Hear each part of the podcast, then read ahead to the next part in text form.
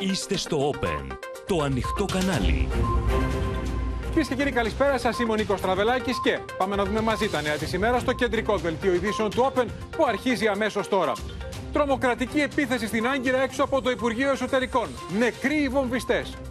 Νέες αποκαλύψεις για αδιανόητες παραλήψεις στο Ολυμπιακό Στάδιο της Αθήνας που έβαλε λουκέτο. Επενδύσεις 57 εκατομμυρίων ευρώ για αποκατάσταση, εξήγηλε ο Μητσοτάκης. Εικόνες καταστροφής σε Πήλιο και Βόλο, αποκλεισμένα χωριά, προβλήματα με νερό και ρεύμα. Συγκέντρωση διαμαρτυρίας στον Παλαμά. Νέα σύγκρουση Κασσελάκη κυβέρνησης για τον δήμαρχο Βόλου, Αχιλλέα Μπέο, που χαστούκησε πλημμυροπαθή. Γρίφος για δυνατούς λύτες στο στεγαστικό, απλησίαστα τα ενοίκια, δάνεια μόνο για γερά πορτοφόλια. Παγώνει προσωρινά το Αμερικανικό Κογκρέσο τη νέα χρηματοδότηση προς την Ουκρανία.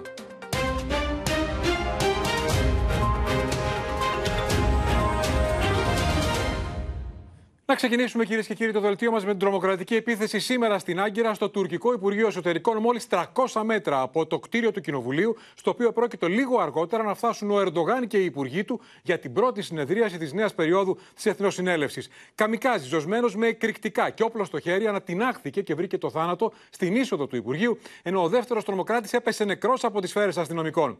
Πριν από λίγο, οι Τούρκοι του, οι Κούρδοι του ΠΚΚ, ανέλαβαν την ευθύνη, ενώ ο Ερντογάν μίλησε με σκληρή γλώσσα και για τους τρομοκράτες. Τους είπε θα έρθουν μια νύχτα ξαφνικά, εννοείς στη Συρία και στο Ιράκ, αλλά και για την Ευρωπαϊκή Ένωση, λέγοντας ότι η Τουρκία δεν περιμένει πλέον τίποτα από την Ευρώπη που μας κάνει να περιμένουμε στην πόρτα της 40 χρόνια. Να δούμε το ρεπορτάζ ξεκινώντας με το βίντεο Documento από τη στιγμή της επίθεσης. Το γκρι αυτοκίνητο σταματά μπροστά από την πύλη του Υπουργείου Εσωτερικών στο κέντρο της Άγκυρας. Οι πόρτες ανοίγουν και ένας άνδρας βγαίνει από το αυτοκίνητο κρατώντας όπλο και τρέχει προς την είσοδο. Τότε γίνεται η έκρηξη. Πίσω του βρίσκεται ένας άλλος άνδρας που βγαίνει από το ίδιο όχημα και τον ακολουθεί μέχρι τη στιγμή που τον καλύπτει λευκός καπνός. Türkiye Büyük Millet Meclisi hemen onun karşısında İçişleri Bakanlığı ve onun hemen yanında Jandarma Genelkomutanlığı ve Genelkurmay Başkanlığı.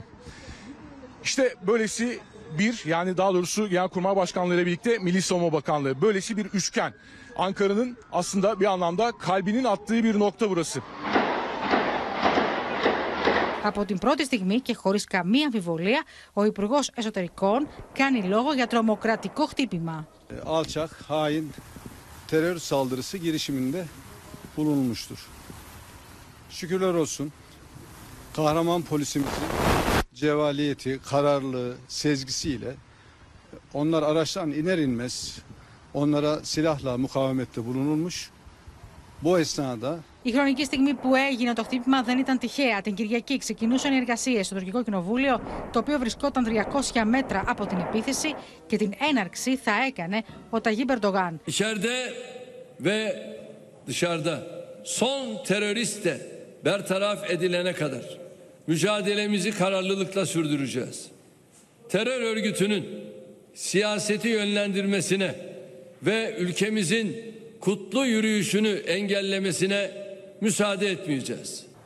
Ο Τούρκος πρόεδρος βρήκε ευκαιρία να αφήσει αιχμές και κατά της Ευρωπαϊκής Ένωσης, λέγοντας ότι προετοιμάζει το τέλος της με την ανοχή των τρομοκρατών.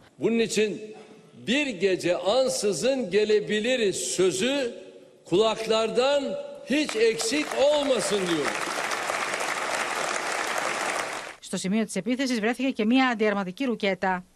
Rocket launcher, which is a Russian-made rocket launcher. And is widely used by the PKK or YPG, particularly in Syria. So, and also, as one of the perpetrators has detonated himself, when you look at the equipments that they have used, the way that they conducted this attack, it shows that now the Ministry of Interior is seeing the PKK the most likely perpetrators here. Την έντονη καταδίκη του εναντίον της τρομοκρατικής επίθεσης στην Άγκυρα εξέφρασε το Ελληνικό Υπουργείο Εξωτερικών. Εκφράζουμε την αλληλεγγύη μας στο λαό και την κυβέρνηση της Τουρκίας και ευχόμαστε ταχεία ανάρρωσης στους τραυματίες. Η επίθεση έγινε λίγες ώρες πριν ανοίξει το κοινοβούλιο μετά από τρίμηνες θερινές διακοπές, με ομιλία του Ταγίπ Ερντογάν, ο οποίος, σύμφωνα με τον Υπουργό Εσωτερικών, παρακολουθούσε τα γεγονότα από πολύ κοντινή απόσταση. Και πάμε αμέσως ζωντανά στην Κωνσταντινούπολη για τη Μαρία Ζαχαράκη με την τελευταία εξέλιξη. Έχουμε ανάληψη ευθύνης για την τρομοκρατική επίθεση που, το ξαναλέω, έγινε πολύ κοντά στην είσοδο του Κοινοβουλίου, λίγο πριν φτάσουν ο Ερντογάν και οι υπουργοί του. Και το είχαν σχεδιάσει, Νίκο, να πω, το PKK, το οποίο ανέλαβε την ευθύνη με διακήρυξη που έστειλε σε πρακτορείο ειδήσεων το ΕΝΕΦ, που έχει πολύ στενές σχέσεις με το PKK. Και σε αυτήν την ανακοίνωση, λοιπόν, λέει ότι πράγματι σήμερα στις 9:30 πραγματοποιήσαμε ενέργεια αυτοθεσίας, έτσι την ονομάζει, από ομάδα που συνδέεται με το τάγμα των αθανάτων, έτσι ονομάζει τους βομβιστές αυτοκτονίας, εναντίον των εγκαταστάσεων του Υπουργείου Εσωτερικών της Τουρκίας. Είχε προβλεφθεί, αναφέρει η ανακοίνωση αυτή, ότι αυτή η ενέργεια θα γινόταν την ημέρα της έναρξης της Βουλής, κοντά στη Βουλή μάλιστα, γιατί, λέει και το γιατί λοιπόν, ότι για να εναντιωθούμε στο άντρο σφαγής και βασανιστηρίων που διεξάγει, που είναι το τουρκικό Υπουργείο Εσωτερικών. Γιατί εκεί, λέει, ουσιαστικά λαμβάνονται οι αποφάσεις εναντίον των Κούρδων μαχητών μας και γι' αυτό το λόγο είχαμε στοχεύσει το Υπουργείο Εσωτερικών. Έγινε ακριβώς όπως είχε προγραμματιστεί, αλλά η διακήρυξη λέει και κάτι άλλο, Νίκο, ότι σκότωσαν το φύλακα του Υπουργείου Εσωτερικών και μετά μπήκαν στη φυλακή, αλλά αυτό όμως το αποσιωπεί η κυβέρνηση για να μην πει ότι είχε απώλειες. Εννοείς ότι οι τρομοκράτες λένε ότι από την επίθεση υπήρξε θύμα ο φρουρός του Υπουργείου Εσωτερικών. Ναι, πέρα από τους δύο δράστες, ότι υπήρξε και ένα θύμα, ο φύλακας που στεκόταν μπροστά στο φυλάκιο εκεί που έγινε. Τώρα, Μαρία, μετά την επίθεση ανέβηκε στο βήμα της Εθνοσυνέλευσης ο Ερντογάν. Και εκεί έχουμε τρία σημεία. Πρώτον, τα μηνύματα στους τρομοκράτες. Δεύτερον, κουβέντα για την ένταξη της Σουηδίας στο ΝΑΤΟ που περιμένει η Δύση. Και τρίτον, σφοδρή επίθεση στην Ευρώπη. Ναι, πρώτα απ' όλα φωτογράφησε τους Κούρδους ήδη από το μεσημέρι ο Τούρκος Πρόεδρος και μάλιστα υπενθύμησε αυτή τη γνωστή απειλή, το μια νύχτα μπορεί να έρθουμε ξαφνικά. Δηλαδή αυτή τη φράση τη χρησιμοποιεί, Νίκο, όταν προειδοποιεί για κάποια επίθεση στη Βόρεια Συρία. Το είχαμε μάθει καλά και εμείς εδώ για το Αιγαίο. Έτσι, ναι, αυτό έγινε μετά, αλλά αυτή την φράση τη χρησιμοποιούσα και για το Αιγαίο. Γιατί όμως είπε ο Τούρκος Πρόεδρος για Βόρεια Συρία, γιατί ο εκτοξευτήρας αυτός που βρέθηκε, λένε ότι είναι ρωσικής κατασκευής που χρησιμοποιείται στη Συρία, έχει πέσει στα χέρια των Κούρδων της Συρίας και άρα αυτός ο εκτοξευτήρας δόθηκε στο PKK προκειμένου να διενεργήσει αυτήν την ενέργεια μέσα στην Τουρκία. Πάμε και στην επίθεση στην Ευρώπη τώρα, Μαρία, που είναι σφοδρή ουσιαστικά. Κλείνει ο Ερντογάν την πόρτα της Τουρκίας στην Ευρώπη ή βλέπει ότι η Ευρώπη του κλείνει την πόρτα και της επιτίθεται. Δεν είπε κουβέντα για την ένταξη της Σουηδίας, όπως είπες και εσύ. Όλοι αυτό περίμεναν να ακούσουν, αν θα είναι στην ατζέντα αυτό το θέμα. Τουναντίον εξαπέλυσε μια σφοδρότατη, την πλέον σφοδρή επίθεση, θα έλεγα, κατά της Ευρωπαϊκής Ένωσης. Επανέλαβε ότι δεν πρόκειται να περιμένει η Τουρκία στο κατόφλι της. Είπε ότι δεν έχει πλέον ο ίδιος προσωπικά ως ηγέτης και ως ηγέτης της Τουρκίας, δεν έχει καμία προσδοκία για ένταξη πλέον της χώρας του στην Ευρωπαϊκή Ένωση, εκτός αν, είπε, διορθώσει τις αδικίες της. Και ως μεγαλύτερη αδικία τι ανέφερε, Νίκο? Τη μη χορήγηση βίζας σε Τούρκους πολίτες. Από αυτό που καταλαβαίνουμε από αυτήν την αναφορά είναι ότι δεν ανέφερε τυχαία τη βίζα. Είναι αυτό το ζήτημα το οποίο διαπραγματεύεται τώρα με την Ευρώπη και την πιέζει. Πάντως έχει σημασία αυτή η επίθεση, γιατί γίνεται ενώ είναι επιθύρες νέα ευρωτουρκική συμφωνία για το μεταναστευτικό. Να δούμε που το πάει ο Ερντογάν. Σε ευχαριστούμε, Μαρία Ζαχαράκη, να παρακολουθήσουμε την επίμαχη αναφορά Ερντογάν, την επίθεσή του στην Ευρώπη.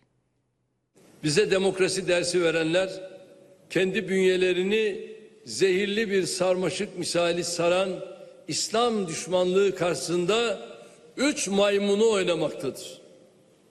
İslam düşmanlığını adeta kutsayanlar bu yöndeki her adımı doğrudan veya dolaylı olarak destekleyenler Türklere ve Müslümanlara yönelik nefret suçlarına göz yumanlar kendi sonlarını hazırlamaktadır.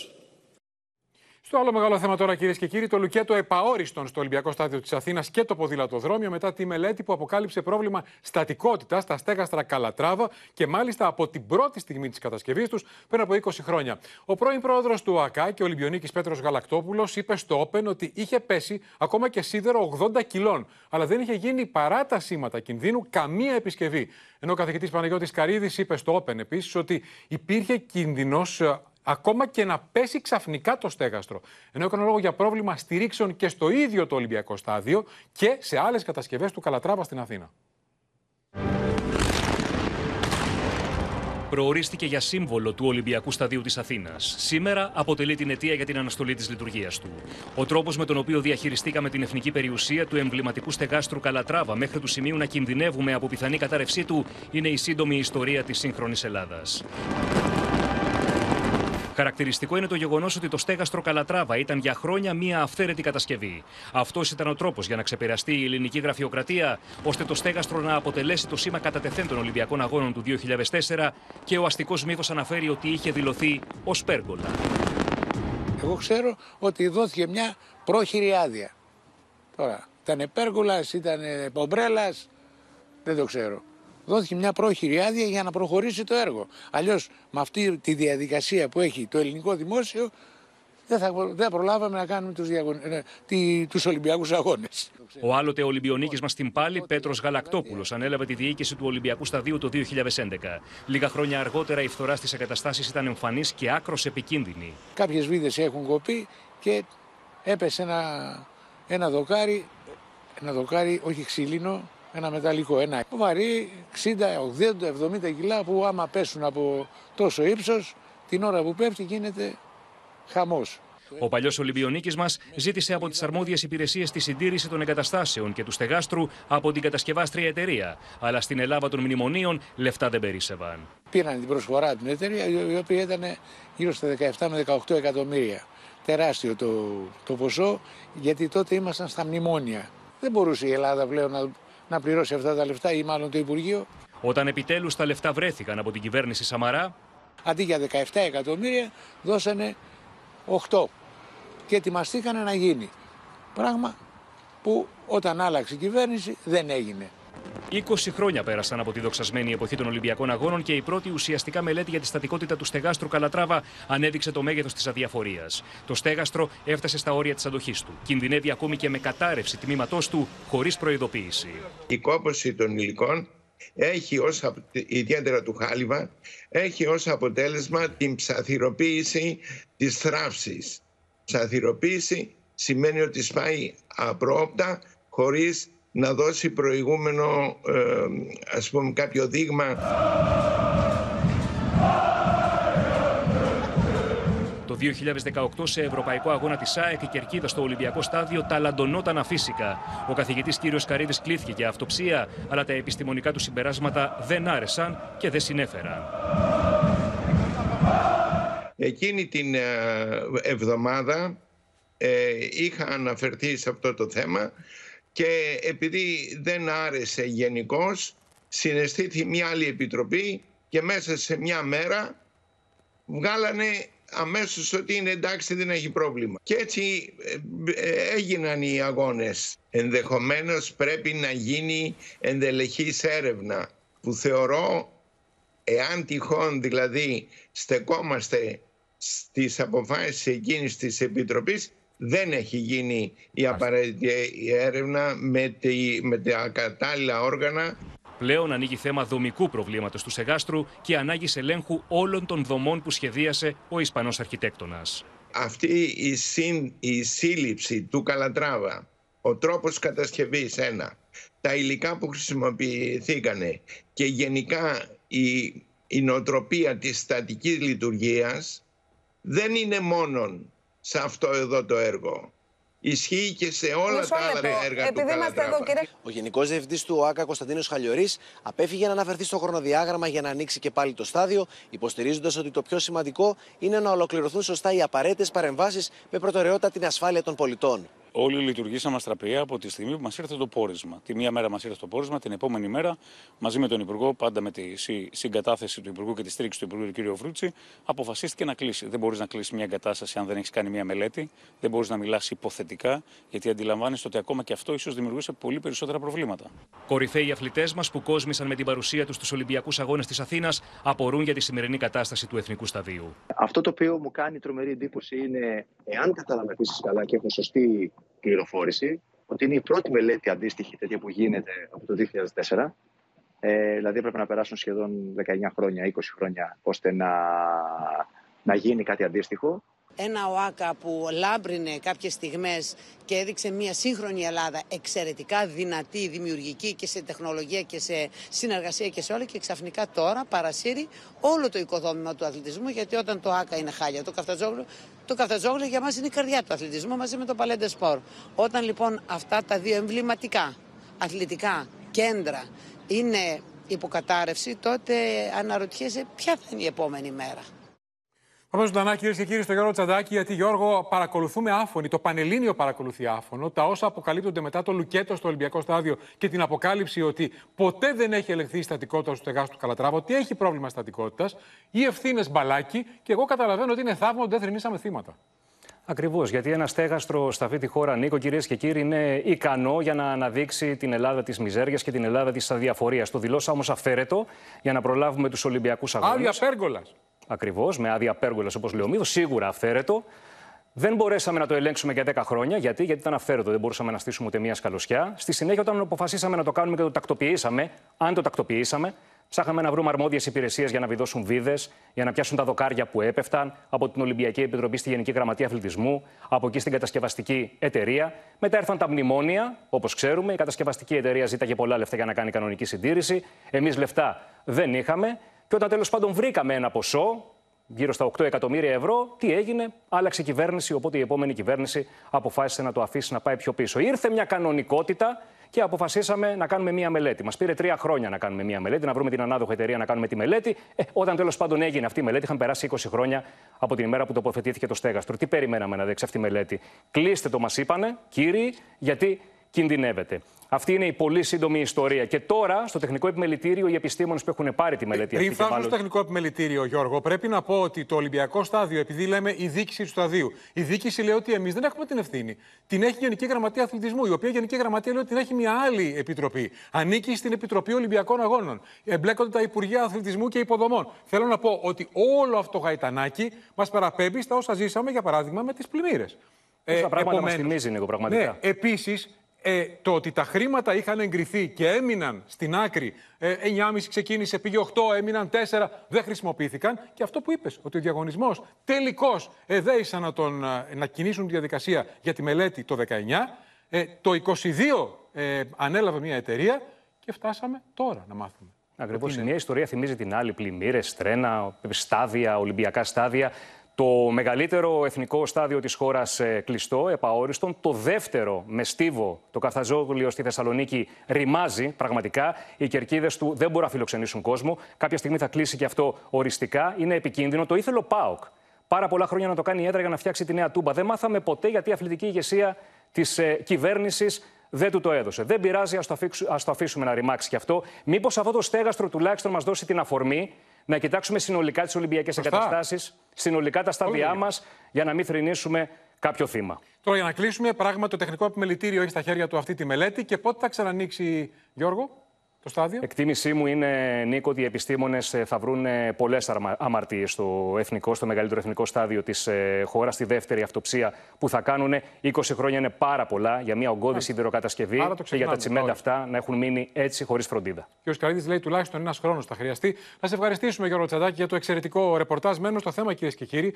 γιατί έχει προκαλέσει αλυσιδωτές πολιτικές αντιδράσεις το λουκέτο στο Ολυμπιακό Στάδιο και αυτές οι καταιγιστικές αποκαλύψεις, με τον Πρωθυπουργό να απαντά σήμερα στον Στέφανο Κασσελάκη και στην κριτική που άσκησε, να παραδέχεται ότι 20 χρόνια και υπήρχε θέμα στατικότητας και δεν έγινε κανένας έλεγχος και καμία επισκευή, και να προαναγγέλει συντήρηση με 57 εκατομμύρια ευρώ.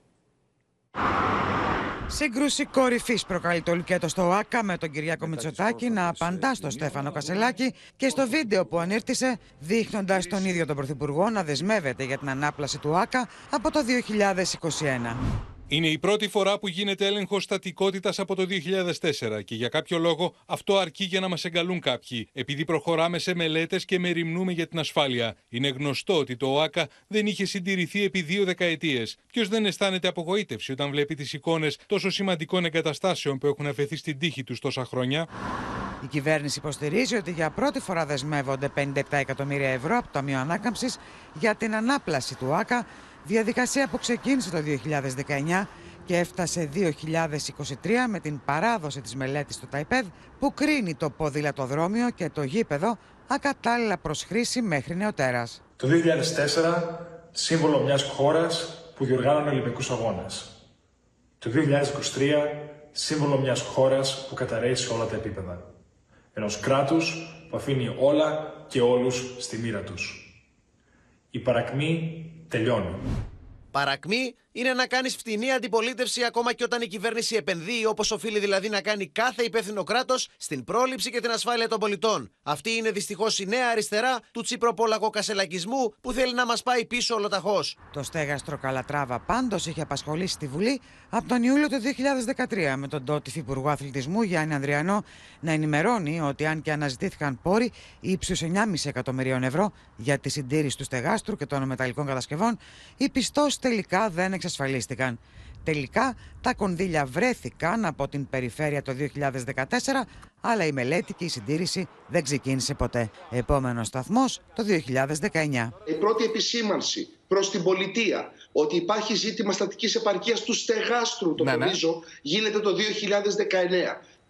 80 μέρες μετά αναλαμβάνει η κυβέρνηση του κυρίου Μητσοτάκη. Τι έγινε λοιπόν αυτά τα 2 χρόνια, από το 2021 μέχρι το 2023, τίποτα απολύτως. Δεν λύνεται με φιέστες όπως αυτό που έκανε ο κύριος Μητσοτάκης και δεν ακούσαμε κουβέντα για αυτά τα πολύ μεγάλα προβλήματα που είχαμε. Ο κύριος Μητσοτάκης προσπαθεί να αποσύσει από πάνω του τις ευθύνες για την εγκληματική διαχείριση με το στέγαστρο Καλατράβα και ισχυρίζεται ότι για πρώτη φορά έγινε έλεγχος στατικότητας από το 2004. Την ίδια ώρα πάντως η δικαιοσύνη ξεκινά έρευνα για τυχόν διάπραξη ποινικών ευθυνών για την ασφάλεια αθλητών και αθλούμενων.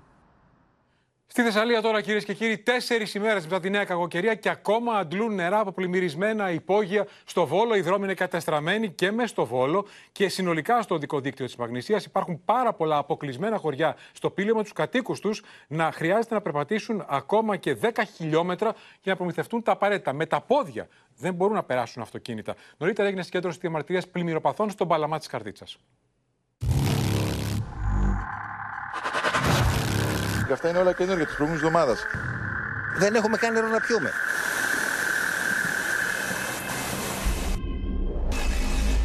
Οι ορμητικοί χήμαροι της φοδρής κακοκαιρίας έπνιξαν την Καλιθέα Βόλου. Η γειτονιά σήμερα θυμίζει βομβαρδισμένο τοπίο. Σπίτια πλημμύρισαν. Όλα για πέτα. Όσα θέλετε. Για δεύτερη φορά σε λιγότερο από 1 μήνα, οι κάτοικοι είδαν τα ορμητικά νερά να μπαίνουν στα σπίτια τους. Αυτός ο δρόμος είναι ο τελευταίος δρόμος μέσα στο Βόλο που έπρεπε να πνιγεί και είμαστε οι πρώτοι που πνιγόμαστε. Επειδή υπάρχει ένα ρέμα πίσω από τις σχολές, που αυτό το έργο έπρεπε να γίνει εδώ και πολλά χρόνια, δεν έχει γίνει τίποτα. Σε αυτή την πλημμύρα μου σπάσε το τυχείο, έσπασε την πόρτα, μπήκε στο υπόγειο, είχα 2 μέτρα νερό μες στο υπόγειο. Δρόμοι κόπηκαν, αυτοκίνητα καταπλακώθηκαν από μάντρες και σπίτια γέμισαν λάσπη. Κατεβήκαν τα μπάζο, όπως βλέπετε ήταν αυτό, όλο μέχρι κάτω. Όλο μέχρι κάτω, πήγαν πόρτες, 2 μέτρα νερό. Δεν έχουμε νερό, δεν έχουμε αποχέτευση αυτή τη στιγμή. Εικόνα καταστροφής και στο παλιό λιμεναρχείο του Βόλου. Μέχρι και σήμερα γίνονται αντλήσεις υδάτων από τα υπόγεια. Για 4 ολόκληρες ημέρες οι κάτοικοι στην περιοχή του παλιού λιμεναρχείου Βόλου παλεύουν με τις λάσπες. Μάλιστα πολλές οικογένειες χρειάστηκαν βοήθεια από εθελοντές. Λένα! Πόρτα-πόρτα οι εθελοντές διανέμουν μερίδες φαγητούς στους πληγέντες. Ευχαριστώ. Εντάξει. Είναι από το Σύλλογο Παλιού Λιμεναρχείου που το οργανώνει και τα διακινούμε. Ουρές πολιτών σχηματίστηκαν το πρωί μέσα στην πόλη του Βόλου, εκεί όπου γινόταν διανομή εμφιαλωμένου νερού. Καθώς μέχρι και τώρα το νερό στον Βόλο δεν είναι πόσιμο. Τουλάχιστον 1 εβδομάδα. Ναι. Ναι, δεν έχουμε καθόλου νερό στα μελισσάτικα. Πηγαίνουμε σε μια πηγή και παίρνουμε και ο Θεός βοηθός. Με το συνεργείο του Open και τον Δημήτρη τον Τζιόπλο προσπαθούμε να προσεγγίσουμε το χωριό Δράκια, το οποίο παραμένει αποκομμένο εδώ και 24 ώρα από το δεύτερο κύμα της κακοκαιρίας. Ο λόγος είναι φυσικά η εικόνα που βλέπετε, με ένα καταστραμμένο οδικό δίκτυο. Η αυτοψία του Αντώνη Τσολναρά και του Δημήτρη Τσιόπλου στο αποκλεισμένο χωριό Δράκια Πηλίου σοκάρει. Από όλες τις πλευρές το χωριό είναι αποκομμένο. Δεν υπάρχει δρόμος πλέον. Και άμα πάμε και πιο κάτω, που δεν περνάει τώρα, είναι τα ίδια χάλια και χειρότερα. 350 κάτοικοι παραμένουν εγκλωβισμένοι μέσα στο χωριό. Οι ζημιές είναι ανυπολόγιστες, ενώ σπίτια αιωρούνται στον αέρα. Έχουμε φτάσει στο χωριό και λίγα μέτρα μακριά από την πλατεία συναντούμε αυτή την εικόνα με ένα σπίτι το οποίο έχει κυριολεκτικά ξεκολληθεί από τα θεμέλια του. Δηλαδή μπορούμε να καταλάβουμε την ορμή των χυμάρων εκείνη τη στιγμή που έχουν φτάσει στο σημείο να μετακινήσουν ολόκληρη την κατοικία τουλάχιστον 1 μέτρο. Άλλοι πάλι δεν μπορούν να βγουν από το σπίτι τους. Καταρχήν δεν μπορούμε να περάσουμε να βγούμε στον κεντρικό δρόμο. Δεν μπορούμε να βγούμε έξω από το σπίτι. Οι σκάλες, ο διάδρομος. Όλη η κατάσταση είναι πάρα πολύ δύσκολη. Εδώ το γεφύρι εξυπηρετούσε πολλούς κατοίκους. Αυτή τη στιγμή τα 3 σπίτια κινδυνεύουν. Μεγάλη ζημιά έχουν υποστεί και οι παραγωγοί της περιοχής, οι οποίοι δεν μπορούν λόγω του αποκομμένου οδικού δικτύου να μεταφέρουν τα προϊόντα τους. Από εδώ περνούσαν όλα τα εμπορεύματά μας, σειρώμενα ανεβαίναν εδώ. Τώρα είμαστε αποκλεισμένοι. Έχουμε την παραγωγή μας να ετοιμάσουμε, να τη μαζέψουμε και δεν μπορούμε να τη διώξουμε.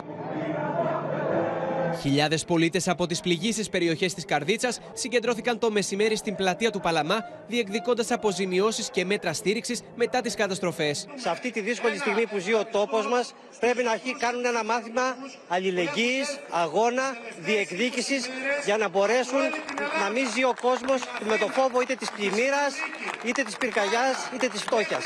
Ιδιαίτερα συγκινητική ήταν η στιγμή που οι πλημμυροπαθείς τήρησαν 1 λεπτού σιγή για τα θύματα της κακοκαιρίας στα χωριά της Καρδίτσας.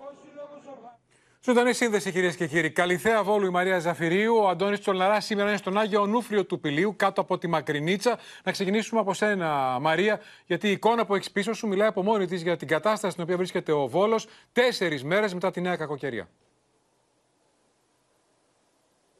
Πραγματικά και εμείς, Νίκο, κυρίες και κύριοι, δεν μπορούσαμε να πιστέψουμε ότι 4 μέρες μετά θα βλέπαμε αυτές τις εικόνες μέσα στον Βόλο. Βρισκόμαστε στην περιοχή της Καλυθέας και ο Μάκης Αβραμίδης θα σας δείξει τον δρόμο, ο οποίος έχει μετατραπεί σε βουνό. Στο κέντρο του οικισμού. Εδώ υπάρχουν πάρα πολλές οικογένειες και μάλιστα οι περισσότερες έχουν και μικρά παιδιά, νεόκτιστα σπίτια. Το βουνό κατέβηκε και έφτασε εδώ σε αυτές τις γειτονιές. Το σημείο που βλέπετε κανονικά ήταν δρόμος. Πριν την μεγάλη καταστροφή, την δεύτερη καταστροφή που υπέστησαν όλες αυτές οι οικογένειες, οι οποίες έβγαλαν για δεύτερη φορά ηλεκτρικές συσκευές, επιπλά στρώματα, ρούχα, ό,τι είχαν μέσα στο σπίτι τους και πλημμύρισαν από τα νερά της κακοκαιρίας. Αυτές οι συσκευές, μάλιστα, που βλέπετε, ήταν καινούργιες.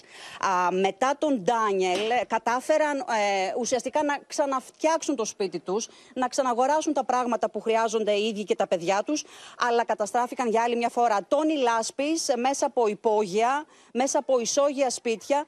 Και τώρα οι άνθρωποι εδώ ζητούν μία βοήθεια από τον Δήμο προκειμένου να έρθουν μηχανήματα για να μαζέψουν όλο αυτό που βλέπετε. Γιατί θα χρειαστεί και από το σπίτι να βγάλουν κι άλλα νερά και άλλες συσκευές οι οποίες έχουν χαλάσει. Ήταν μια τρομακτική νύχτα την οποία έζησαν οι κάτοικοι εδώ και μάλιστα μιλήσαμε μαζί τους και μας είπαν ότι δεν θέλουν να ξαναζήσουν τέτοιες στιγμές. Πίστευαν ότι την πρώτη φορά είχε τελειώσει το κακό, όμως ξαναήρθε μετά από ακριβώς 22 ημέρες.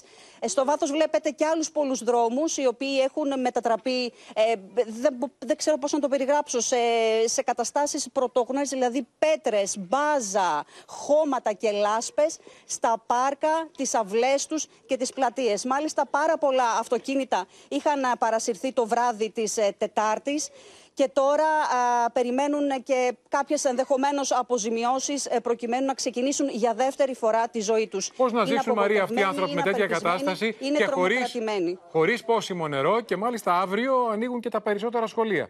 Για να δούμε, να σε ευχαριστήσουμε, Μαρία Ζαφυρίου. Πάμε τώρα στον Άγιο Νούφριο, κάτω από τη Μακρινίτσα, να συναντήσουμε τον Αντώνη Τσολναρά, γιατί εκεί θα δείτε έναν απίστευτο, ένα αδιανόητο γολγοθά που ζουν οι αποκλεισμένοι κάτοικοι στα χωριά που έχει πέσει όλο το βουνό, Αντώνη.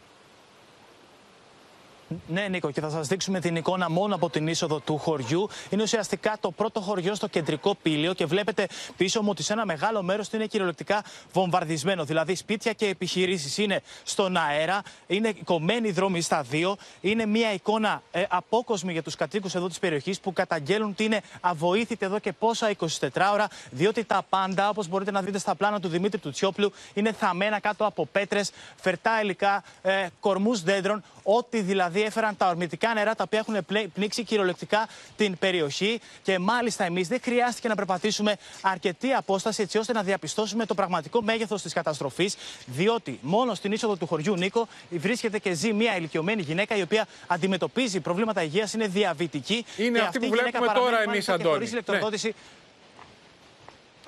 Ναι, ναι. Και αυτή η γυναίκα πραγματικά είναι χωρίς ρεύμα και χωρίς ηλεκτροδότηση εδώ και πόσες ημέρες, όπως και πάρα πολλά νοικοκυριά ακόμη σε αυτήν την περιοχή. Όμως το ζήτημα είναι ότι υπάρχουν ολόκληρες οικογένειες, οι οποίες μέχρι και τη στιγμή που μιλάμε, Νίκο, είναι εγκλωβισμένες, διότι στο σημείο που φτάνουμε αυτή τη στιγμή είναι το σημείο το οποίο χωρίζει στα δύο το χωριό. Είναι αυτός εδώ ο χήμαρος, ο οποίος είναι εξαιρετικά ορμητικός αυτή τη στιγμή.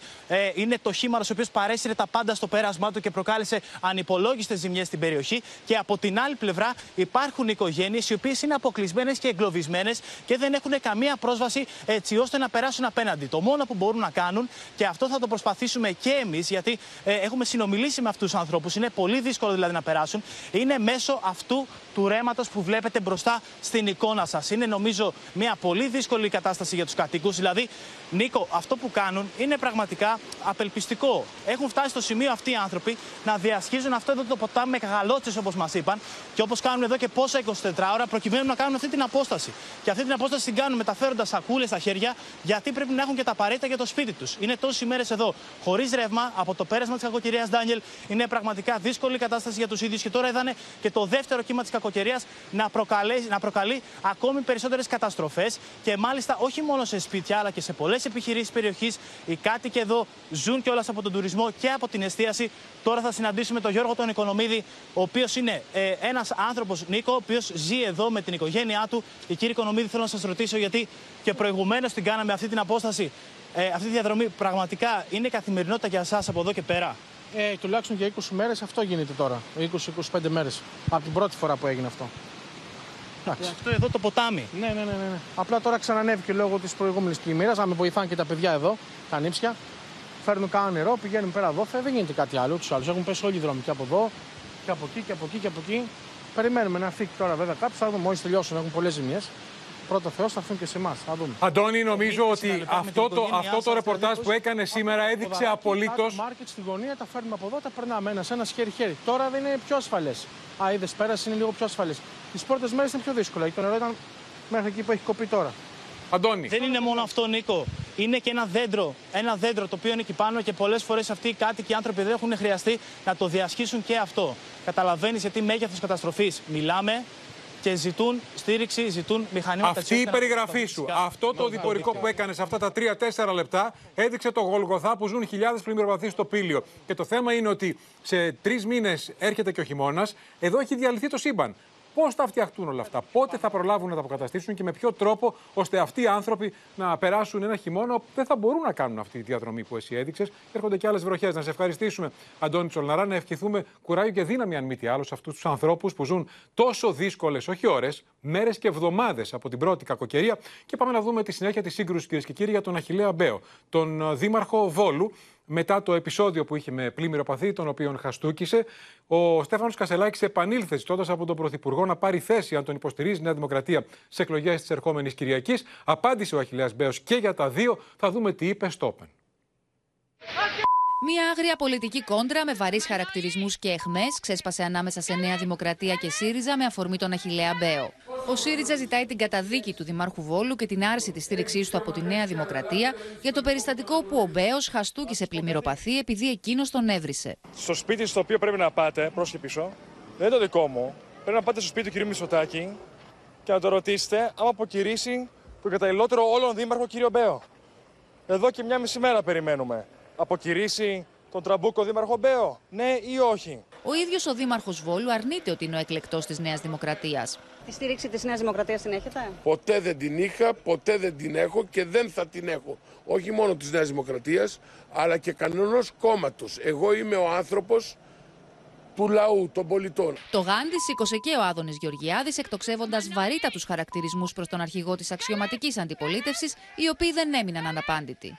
Με συγχωρείτε, υπάρχει κάποια στήριξη της Νέας Δημοκρατίας στον κύριο Δήμαρχο Βόλου? Όταν ο αρχηγός αντιπολίτευσης ζητάει από τη Νέα Δημοκρατία κάτι με το οποίο δεν έχει σχέση η Νέα Δημοκρατία, επειδή είναι άσχετος, πανάσχετος είναι πολιτικά, όχι άσχετος. Εγώ αμφάνω, ξέρει ποια είναι η διαφορά διαμερισματικού συμβούλου, κοινοτικού συμβούλου, δημοτικού συμβούλου.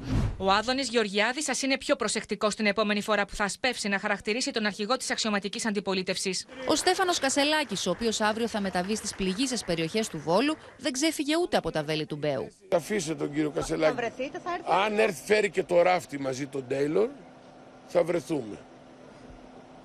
Καλά, θα χαρώ πολύ να πάρει τις γαλότσες, το φτιάρι, τη σκούπα. Και να βοηθήσει. Σύμφωνα με το επίσημο πρόγραμμά του, πάντως, ο Στέφανος Κασσελάκης θα συναντήσει μόνο τον υποψήφιο Δήμαρχο Βόλου που στηρίζεται από το ΣΥΡΙΖΑ, Νίκο Παπαπέτρου, και όχι τον Αχιλλέα Μπέο, που μέχρι σήμερα δηλώνει αμετανόητος για το περιστατικό με τον πολίτη. Εγώ είμαι 64 χρονών. Μεγάλωσα και εμείς όλοι οι παλιοί με άλλες αρχές. Ποιες είναι αυτές οι αρχές? Όταν κάποιοι άνθρωποι διαπληκτίζονται, βρίζονται, έχουμε ένταση, νεύρα. Όποιος κάνει λάθος, μετά πάει και ζητάει συγγνώμη. Όπως έκανε και αυτός ο νεαρός. Ήρθε και μου ζήτησε συγγνώμη γιατί κατάλαβε ότι ήταν λάθος. Στο μεταξύ, με ανακοίνωσή του και το Πασόκ επιτέθηκε στην κυβέρνηση, λέγοντας ότι Μητσοτάκης και Νέα Δημοκρατία δεν μπορούν να συνεχίσουν να κρύβονται πίσω από υπόγεια χρήσματα και δίθεν μη στηρίξεις, ενώ όλοι γνωρίζουν ποιος είναι ο εκλεκτός της Νέας Δημοκρατίας στην περιοχή. Είδαμε λοιπόν ότι ο Στέφανος Κασσελάκης θα πάει αύριο στο Βόλο, αλλά είπε δεν θα συναντήσει τον Αχιλλέα Μπέο, αλλά τον δήμαρχο που στηρίζει ο ΣΥΡΙΖΑ. Σήμερα ο πρόεδρος του ΣΥΡΙΖΑ ήταν στις Πέτρες, έτρεξε το μίνι μαραθώνιο με τον σύντροφό του και τα στελέχη του κόμματος περιμένουν με ενδιαφέρον τη συνεδρίαση της κοινοβουλευτικής ομάδας την Πέμπτη, ενώ εκφράζουν φόβους, συνεχίζουν να εκφράζουν φόβους ότι θα πάει πιο πίσω με δικαιολογία την στράτευσή του το συνέδριο του ΣΥΡΙΖΑ. Την ίδια ώρα ο Στέφανος Κασσελάκης συνεχίζει να δέχεται πειρά, είδαμε ένα απόσπασμα από υπουργούς με τον Άδωνη Γεωργιάδη, ότι δεν ξεκίνησε καλά και δεν θα μακροημερεύσει. Προτού ρηχθεί στο μαραθώνιο του πολιτικού στίβου αλλά και στη μάχη της εσωκομματικής αρένας, ο πρόεδρος του ΣΥΡΙΖΑ συμμετείχε μαζί με τον σύντροφό του στον αγώνα Σπέτσες Μίνι Μάραθον. Ο πρόεδρος του ΣΥΡΙΖΑ έτρεξε τον αγώνα των 5 χιλιόμετρων. Όταν έφτασε στο σημείο του τερματισμού, δεν αρνήθηκε καμία σέλφι από τους πολίτες που τον προσέγγισαν, ενώ συνομίλησε και με άλλους δρομείς. Του χρόνου θα έρθεις πάλι Σπέτσες. Τέλεια, θα ξαναπούμε τότε. Μετά τις Σπέτσες, ο Στέφανος Κασσελάκης ετοιμάζει τις αποσκευές του τόσο για την επίσημη επίσκεψη στην Κύπρο, όσο και για περιοδίες ανά την Ελλάδα, με τη σύγκληση των οργάνων του κόμματος να είναι σύμφωνα με πηγές της Κουμουνδούρου άμεση προτεραιότητά του. Την ίδια ώρα, όμως, μέλη της ομπρέλας αντιμετωπίζουν με καχυποψία τον πρόεδρο, εκτιμώντας ότι θα επιχειρήσει να μεταθέσει την ημερομηνία του συνεδρίου. Δεν έχει κανέναν απολύτως λόγο να κλωτσάει το τενεκεδάκι προς τα πίσω, προς τις καλένδες. Πρέπει να οριστεί πότε θα γίνει η πολιτική γραμματεία και επίσης το συνέδριο που έχει συμφωνηθεί ομόφωνα να γίνει χωρίς τεχνητές καθυστερήσεις. Εάν λοιπόν λειτουργήσουν τα όργανα και οι συλλογικές διαδικασίες που έχει το κόμμα ένα καταστατικό, μπορεί να αποφευχθεί και να ξανααποκτηθεί μια ενότητα, ούτως ώστε να μπορέσουμε την επόμενη μέρα να λειτουργήσουμε. Ο Στέφανος Κασσελάκης δεν δέχεται μόνο σε κομματικά πειρά, αλλά και βολές αμφισβήτησης από τους πολιτικούς του αντιπάλους. Όπως εξελίσσεται το φαινόμενο Κασσελάκη, δεν θα μακροημερεύσει. Δηλαδή, ο άνθρωπος λοιπόν αυτός ήρθε από το πουθενά, είχε λεφτά. Ξόδεψε ωραία σποτάκια TikTok και έγινε πρόεδρος. Πήρε το κόμμα. Να πω κάτι. Τώρα αυτό δεν θα πάει μακριά. Αλλά είναι τρομακτικό να το σκεφτεί. Να μην συμβάλλουμε και εμείς στην περαιτέρω αποπολιτικοποίηση της πολιτικής. Δηλαδή, καλά κάνει ο κ. Κασσελάκης και πάει όπου θέλει.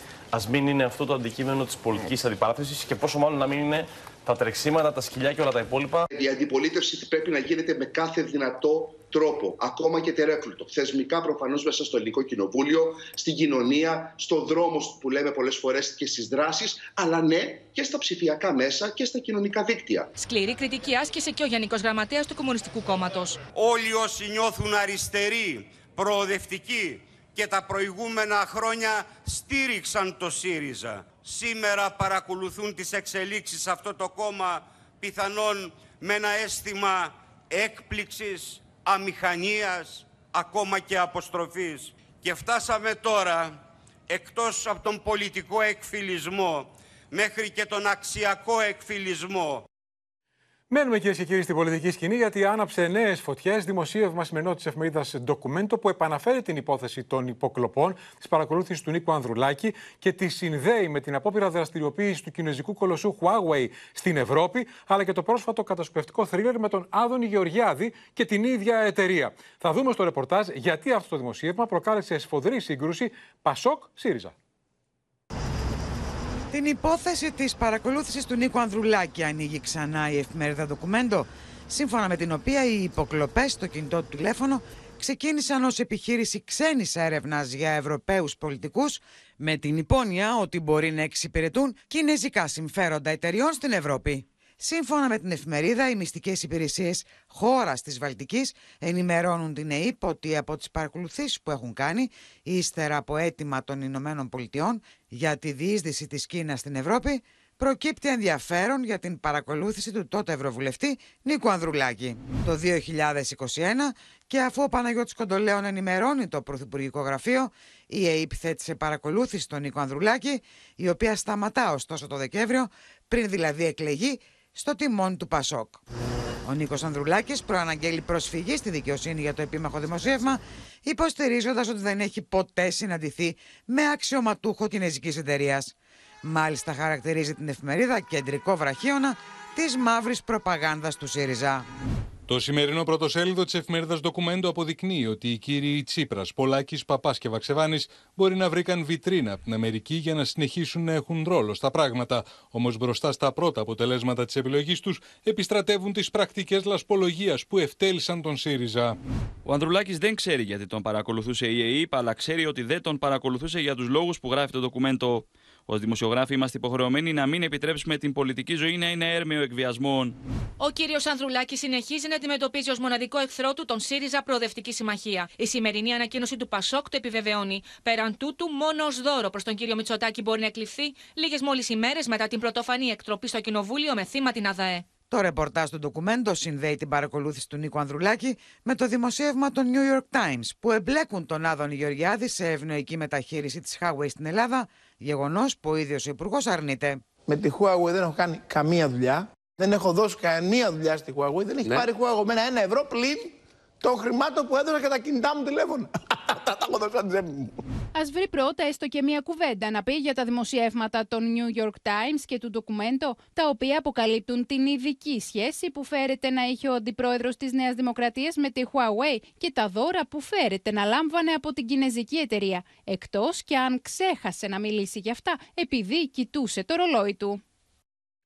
Πάμε στο μέτωπο της οικονομίας. Ο Στέφανος Σίσκος είναι μαζί μας, γιατί έρχεται αύριο, Στέφανε, το προσχέδιο του νέου προϋπολογισμού και έχεις πληροφορίες για το τι στίγμα θα δίνει για την πορεία της οικονομίας και τι θα γίνει κυρίως με τον μειωμένο ΦΠΑ. Ακριβώς, Νίκο, και παρά τις πρόσφατες καταστροφές, δεν θα υπάρχουν εκτόσεις στα μέτρα στήριξης που έχουν ανακοινωθεί για το 2024.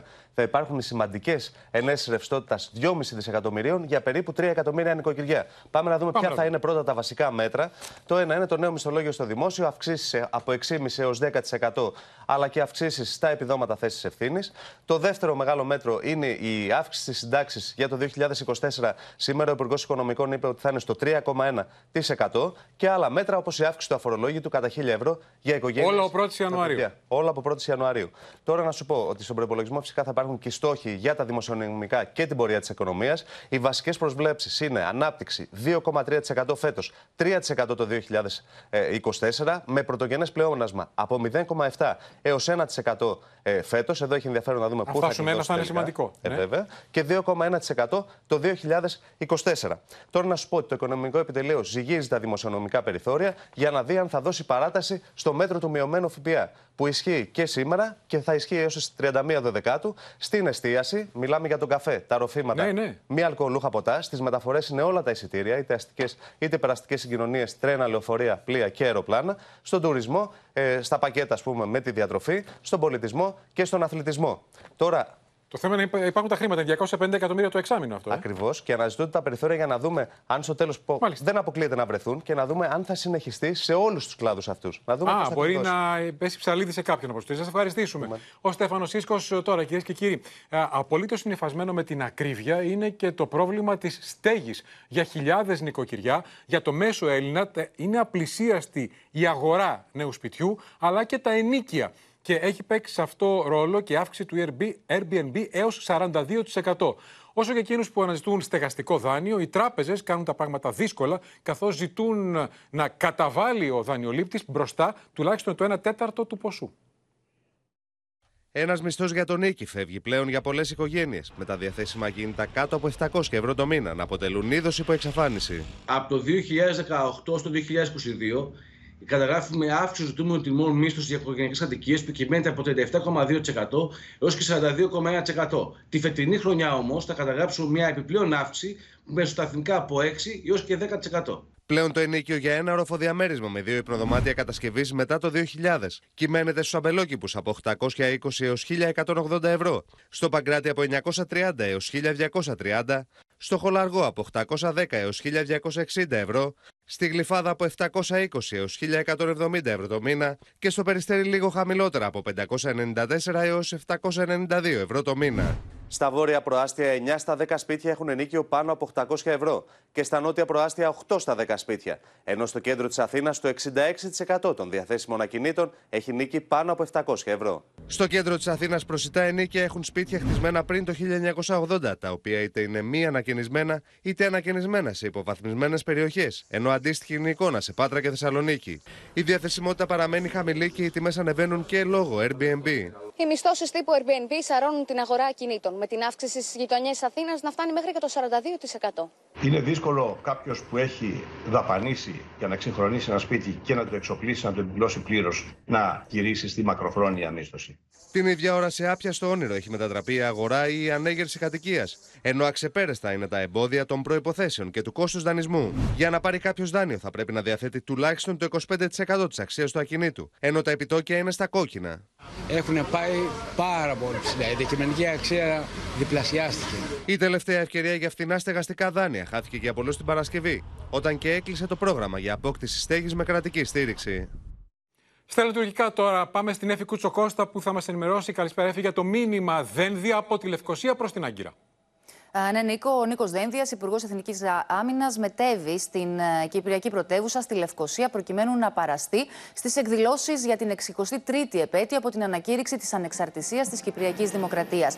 Εκεί συνοδευόταν και από τον αρχηγό του ΓΕΘΑ, τον κύριο Κωνσταντίνο Φλόρο, συμμετείχε και παρέστη στο πλευρό του Προέδρου της Κυπριακής Δημοκρατίας, Νίκου Χριστοδουλίδη, αλλά και δίπλα στη Ρομπέρτα Μέτσολα, Πρόεδρο του Ευρωκοινοβουλίου, που επίσης βρέθηκε εκεί. Παρακολούθησαν μαζί την μεγάλη στρατιωτική παρέλαση και μετά από αυτήν έκανε δηλώσεις με πολλαπλά μηνύματα. Μάλιστα, είπε πολύ χαρακτηριστικά ότι για την Ελλάδα τον Μπελαρά, τον Βάιπερ και τον Ραφάλ, η Κύπρος δεν κοίτα μακράν, χρησιμοποιώντας κάπως και την ιστορική φράση του Κωνσταντίνου Καραμανλή. Από εκεί και πέρα, βέβαια, έκανε και άλλες δηλώσεις, λέγοντας ότι η Ελλάδα και η Κύπρος μοιράζονται τη δέσμευση για την επανένωση της Μεγαλονήσου, αλλά έφυσε και μηνύματα προς την Τουρκία. Να σε ευχαριστήσουμε. Να δούμε ένα απόσπασμα από τα όσα είπε ο Υπουργός Άμυνας στη Λευκοσία. Η διασφάλιση ότι η Κύπρος θα παραμείνει φάρος σταθερότητας και ευημερίας στην Ανατολική Μεσόγειο αποτελεί διαρκή μας επιδίωξη.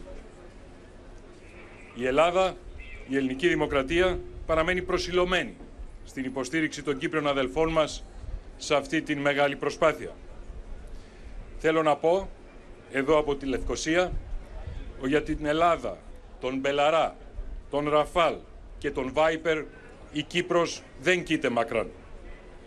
Και από την Κύπρο στα μέτωπα του πολέμου, η είδηση έρχεται από τις ΗΠΑ, διότι μπορεί να πετράπει στο παραένα κυριολεκτικά δημοσιονομική παράλυση. Ψηφίστηκε η έκτακτη χρηματοδότηση του Ομοσπονδιακού κράτους, ωστόσο η Βουλή άναψε κόκκινο στη συνέχιση της χρηματοδότησης της βοήθειας των ΗΠΑ προς την Ουκρανία. Την ώρα που μένονται σφοδρές μάχες στα ανατολικά και στα νότια της Ουκρανίας, το Αμερικανικό Κογκρέσο αποφάσισε να παγώσει προσωρινά τη νέα χρηματοδότηση βοήθειας προς το Κίεβο.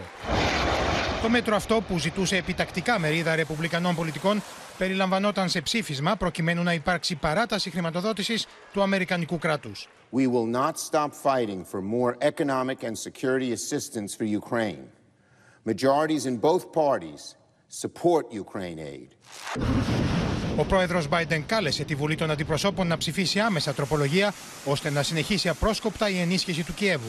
Αναμένω ότι ο πρόεδρος της Βουλής των Αντιπροσώπων θα τηρήσει την υπόσχεσή του στο λαό της Ουκρανίας και θα εγγυηθεί την υιοθέτηση της απαραίτητης υποστήριξης στην Ουκρανία αυτήν την κρίσιμη στιγμή. Την ίδια ώρα στη Ρωσία οι αρχές ανακοίνωσαν πως η αεράμινα αναχέτησε ουκρανικά drones στην Κριμαία αλλά και στη ρωσική περιφέρεια του Κρασνοντάρ, του Μπέλγκοροντ και του Μπριάνσκ στα δυτικά της χώρας. Την πρώτη επέτειο προσάρτησης των 4 ουκρανικών περιφερειών στη Ρωσία, ο αντιπρόεδρος του Ρωσικού Συμβουλίου Ασφαλείας προειδοποίησε το Κίεβο και τη Δύση.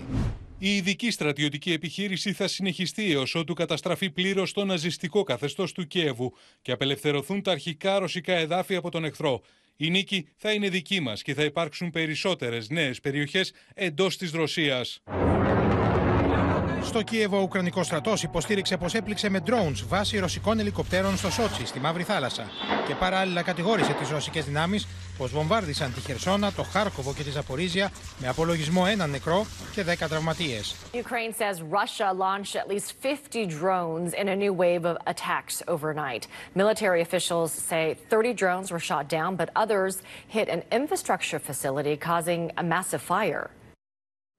Τώρα πάμε στην Ιουλία Βελισσαράτου, διότι η Ιουλία, καλησπέρα. Η Ευρώπη κινδυνεύει να αποκτήσει δεύτερο Όρμπαν. Το όνομα αυτού Φίτσο, ο νικητής των εκλογών στη Σλοβακία, φιλορώσος. Στροφή 180 μοιρών στη Σλοβακία, καθώς επιστρέφει ο πρωθυπουργός Ρόμπερτ Φίτσο, προκαλώντας ανησυχία στη Δύση. Ο Ρόμπερτ Φίτσο, θυμόμαστε όλοι, ότι είναι εναντίον των ρωσικών κυρώσεων. Δεν θέλει να συλληφθεί ο Βλάντιμιρ Πούτιν. Επίσης, είναι εναντίον της οποιασδήποτε οικονομικής ή άλλης βοήθειας προς την Ουκρανία, ενώ έχει πάρα πολύ συντηρητικές απόψεις. Παρά το γεγονός ότι όλες οι δημοσκοπήσεις έδειχναν την προοδευτική συμμαχία, το φιλελεύθερο κόμμα, ότι θα είναι πρώτο, τελικά εκείνος φαίνεται πως είναι μπροστά με 7 μονάδες. Έτσι θα του δοθεί η εντολή σχηματισμού κυβέρνησης αύριο κιόλας, έτσι ώστε, όπως είπες και εσύ, εάν τελικά επιτύχει, να σχηματίσει ένα αντιευρωπαϊκό μέτωπο και αντιουκρανικό, θα λέγαμε, καθώς και ο Βίκτορ Όρμπαν μαζί με τον Ρόμπερτ Φίτσο είναι εναντίον της οποιαδήποτε βοήθειας πλέον στην Ουκρανία, καθώς πιστεύουν ότι πρέπει να ασχοληθούν με τα του οίκου τους. Είναι πολύ ανήσυχοι στις Βρυξέλλες, στο Βερολίνο και στο Παρίσι με αυτή την εξέλιξη. Να σε ευχαριστήσουμε, Ιουλία Βελισσαράτου. Πάμε τώρα, κυρίες και κύριοι, στη Νέα Υόρκη. Νέες εικόνες καταστροφής από τις πρωτοφανείς καταιγίδες που χτύπησαν την Αμερικανική πολιτεία. Πλημμύρες, θα δείτε εικόνες, το νερό στα σούπερ μάρκετ μέχρι τα ράφια και στο μετρό της Νέας Υόρκης μέχρι τη μέση.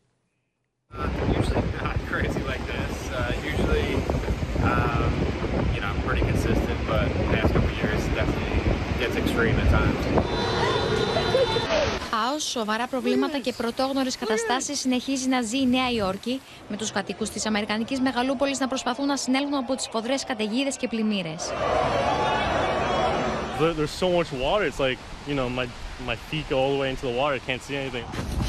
Ορμητικά νερά κατέκλυσαν ακόμα και σούπερ μάρκετ. Πελάτες σε απόγνωση προσπαθούν να προμηθευτούν λίγα τρόφιμα, με καρότσια να κολυμπάνε μέσα σε πλημμυρισμένους διαδρόμους.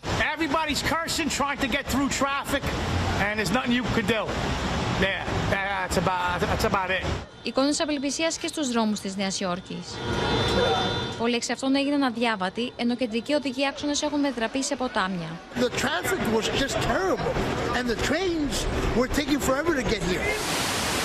Σκηνές αποκάλυψης και στους σταθμούς του μετρό. Κάτοικοι βουτούν μέχρι τη μέση στα νερά για να προσεγγίσουν τις αποβάθρες των τρένων.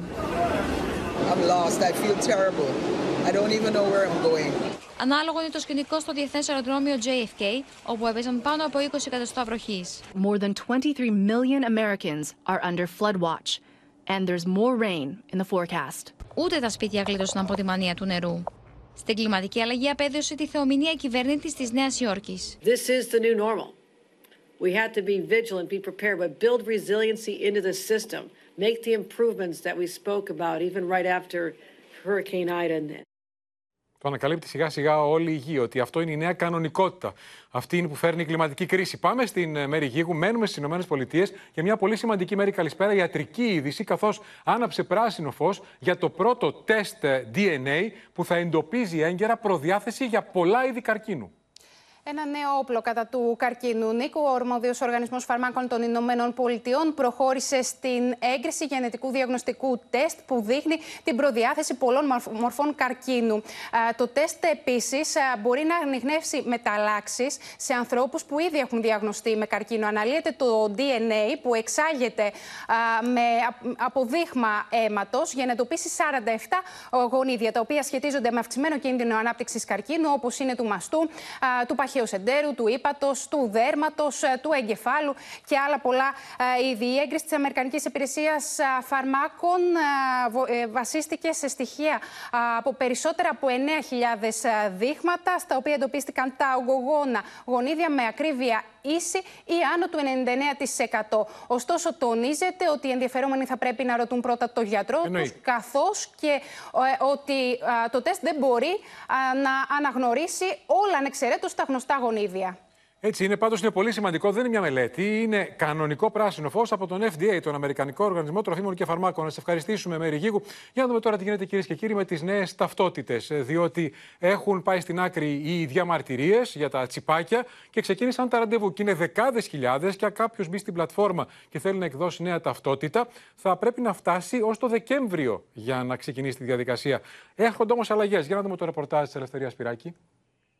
Δεν μπορούμε να βγάλουμε ταυτότητα. Μακάρι να μπορούσα να τη βγάλω. Όλο ένα και περισσότεροι πολίτες πρέπει να περιμένουν στην αναμονή για την έκδοση νέας ταυτότητας. Μέχρι στιγμής έχουν κλειστεί περίπου 60.000 ραντεβού, ενώ δεν είναι λίγες οι περιοχές που τα διαθέσιμα ραντεβού ξεκινούν ξανά από Δεκέμβριο. Από τις πρώτες κιόλας ημέρες εκδόσεων των νέων ταυτοτήτων, η μεγάλη ζήτηση των πολιτών για ραντεβού δημιούργησε αναμονή που φτάνει ακόμα και τους 2 μήνες. Σε κάποιες μεγάλες πόλεις, σε Αττική και σε Θεσσαλονίκη, αλλά και στις πρωτεύουσες των νομών, ότι τα ραντεβού έχουν εξαντληθεί για το μήνα Οκτώβρη και Νοέμβρη. Γι' αυτό σε απόλυτη συνεργασία με τη Γενική Γραμματεία Πληροφοριακών Συστημάτων προγραμματίζουμε την έναρξη των ραντεβού και για το μήνα Δεκέμβριο, ενώ στις περιοχές που παρατηρείται αυξημένη ζήτηση θα διπλασιαστούν τα ραντεβού για τον μήνα Οκτώβριο και τον μήνα Νοέμβριο. Δεν είναι εύκολο στην καθημερινότητά σου τόσο εύκολα να κλείσει το ραντεβού άμα έχει αναμονές. Ήδη για το μήνα Δεκέμβριο η αστυνομία αναμένεται να διαθέσει ακόμη περισσότερα από 49.000 ραντεβού. Όσο για τις περιπτώσεις που επήγει η έκδοση αστυνομικής ταυτότητας. Εκτός από τα τακτικά ραντεβού, στα οποία εξυπηρετούνται οι συμπολίτες μας σε 367 σημεία σε όλη τη χώρα, εξυπηρετούνται και με έκτακτα ραντεβού σε διάφορες περιπτώσεις όπου υπάρχει απώλεια, κλοπή ή έκτακτη ανάγκη και πρέπει άμεσα να εκδοθεί το νέο δελτίο ταυτότητας. Παρόλο που υπάρχει πλέον έντονο ενδιαφέρον για την έκδοση νέων ταυτοτήτων και η αναμονή για ραντεβού σε κάποιες περιπτώσεις αγγίζει τους 2 μήνες, κάποιοι εμφανίζονται ακόμη διστακτικοί. Είναι πρόβλημα. Μεγάλη αναμονή. Και η αναμονή και γενικά στις προθέσεις υπάρχουν ερωτηματικά πολλά. Η διαδικασία βρίσκεται σε συνεχή παρακολούθηση με στόχο να εξυπηρετείται όσο το δυνατόν μεγαλύτερος αριθμός πολιτών, ενώ η διαθεσιμότητα των ραντεβού αλλά και θέσεων εξυπηρέτησης ανά την επικράτεια θα μεταβάλλεται ανάλογα τις ανάγκες. Και στο σημείο αυτό, κυρίες και κύριοι, 13 λεπτά πριν από τους 8 ολοκληρώθηκε και απόψε το κεντρικό δελτίο ειδήσεων. Μείνετε στο Open, να ακολουθεί διπλό, 2ωρο συναρπαστικό επεισόδιο της σειράς Έρωτας Φυγάς. Μην το χάσετε. Από όλους εμάς, καλό σας βράδυ και καλή εβδομάδα.